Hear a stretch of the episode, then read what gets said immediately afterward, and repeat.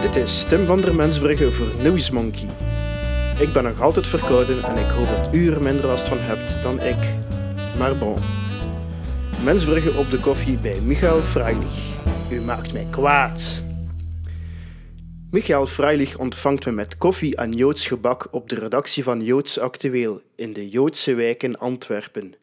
Hij maakt een opgeruimde indruk dat burgemeester en N-VA-voorzitter Bart de Wever in een toespraak benadrukte dat er voor de collaboratie geen vergoelijking of nuancering kan bestaan, bekoort hem klaarblijkelijk. Bedankt voor uw gastvrijheid, zeg ik tussen twee slokken koffie door. Helaas moet ik u waarschuwen dat dit geen aangenaam gesprek wordt. Freilich knippert met zijn ogen. Hoezo? Na de historische speech van de burgemeester is er toch geen plaats meer voor verbitterde sentimenten, zegt de man die we gemakshalve framen als de spreekbes van de Joodse gemeenschap in België. Van mijn hoofdredacteur mag ik enkel iets schrijven over de Joden als jullie boos zijn. In het beste geval dreigt u ermee mijn proces aan te doen. Dan haalt mijn artikel misschien wel de voorpagina, informeer ik hem. Laat u dus maar eens goed gaan. Freilich lacht. Ik voel geen enkele aandrang om u een proces aan te doen. We moeten dit moment van joods-christelijke verzoening koesteren, zegt hij. U gaat nu toch niet beweren dat u niet boos bent over de speech van Bart de Wever, pols ik. Waarom zou ik boos zijn? De Wever klonk zeer oprecht en gemeend, zegt hij.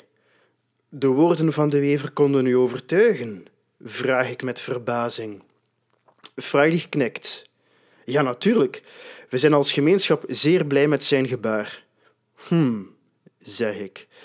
Mag ik daar in functie van de spanningsboog van mijn artikel niet van maken dat u niet overtuigd bent, maar dat u hem het voordeel van de twijfel gunt? De glimlach van Freilich krijgt een zuur randje. Maar nee, zegt hij. De speech van de Wever was echt wel zeer moedig. Eindelijk heeft een Vlaams nationalist met groot gezag erkend dat de collaboratie een misdadige fout was. Meer verlangen wij niet. U bedoelt nu allicht, wij zijn boos omdat de erkenning veel te laat komt. Dat had al veel eerder moeten gebeuren, vraag ik. U vindt vast dat de Wever gewoon campagne voert bij de Joden. De mond van Freilich gaat een beetje openhangen, terwijl hij me met grote ogen aanstaart. U maakt me kwaad. Dat is helemaal niet wat ik bedoel, moppert hij. Ik was de dag zo vrolijk begonnen en dat u mij nu kwaad maakt, maakt mij zo mogelijk nog bozer. Hij trilt van woede, zo heftig dat zijn kappeltje van zijn hoofd stuitert. Ik zucht.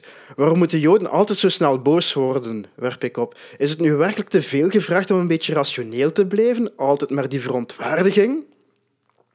Freilich begint iets te zeggen, maar slaat zijn hand voor zijn mond voor er dommigheden uit ontsnappen. Hij stelt zich recht, opent het raam en fluit. Hij lijkt iemand te wenken. Is dit hoe boze Joden elkaar groeten? Vraag ik met oprechte antropologische interesse. Er wordt gebeld. Freilich drukt op een knopje van de intercom. Ik hoor zware bottines op de trappen bonzen. De deur van de redactie vliegt open en twee paras vallen binnen. Recht staan, blaft de ene. Meekomen, briest de andere. Ze hebben het op mij gemunt.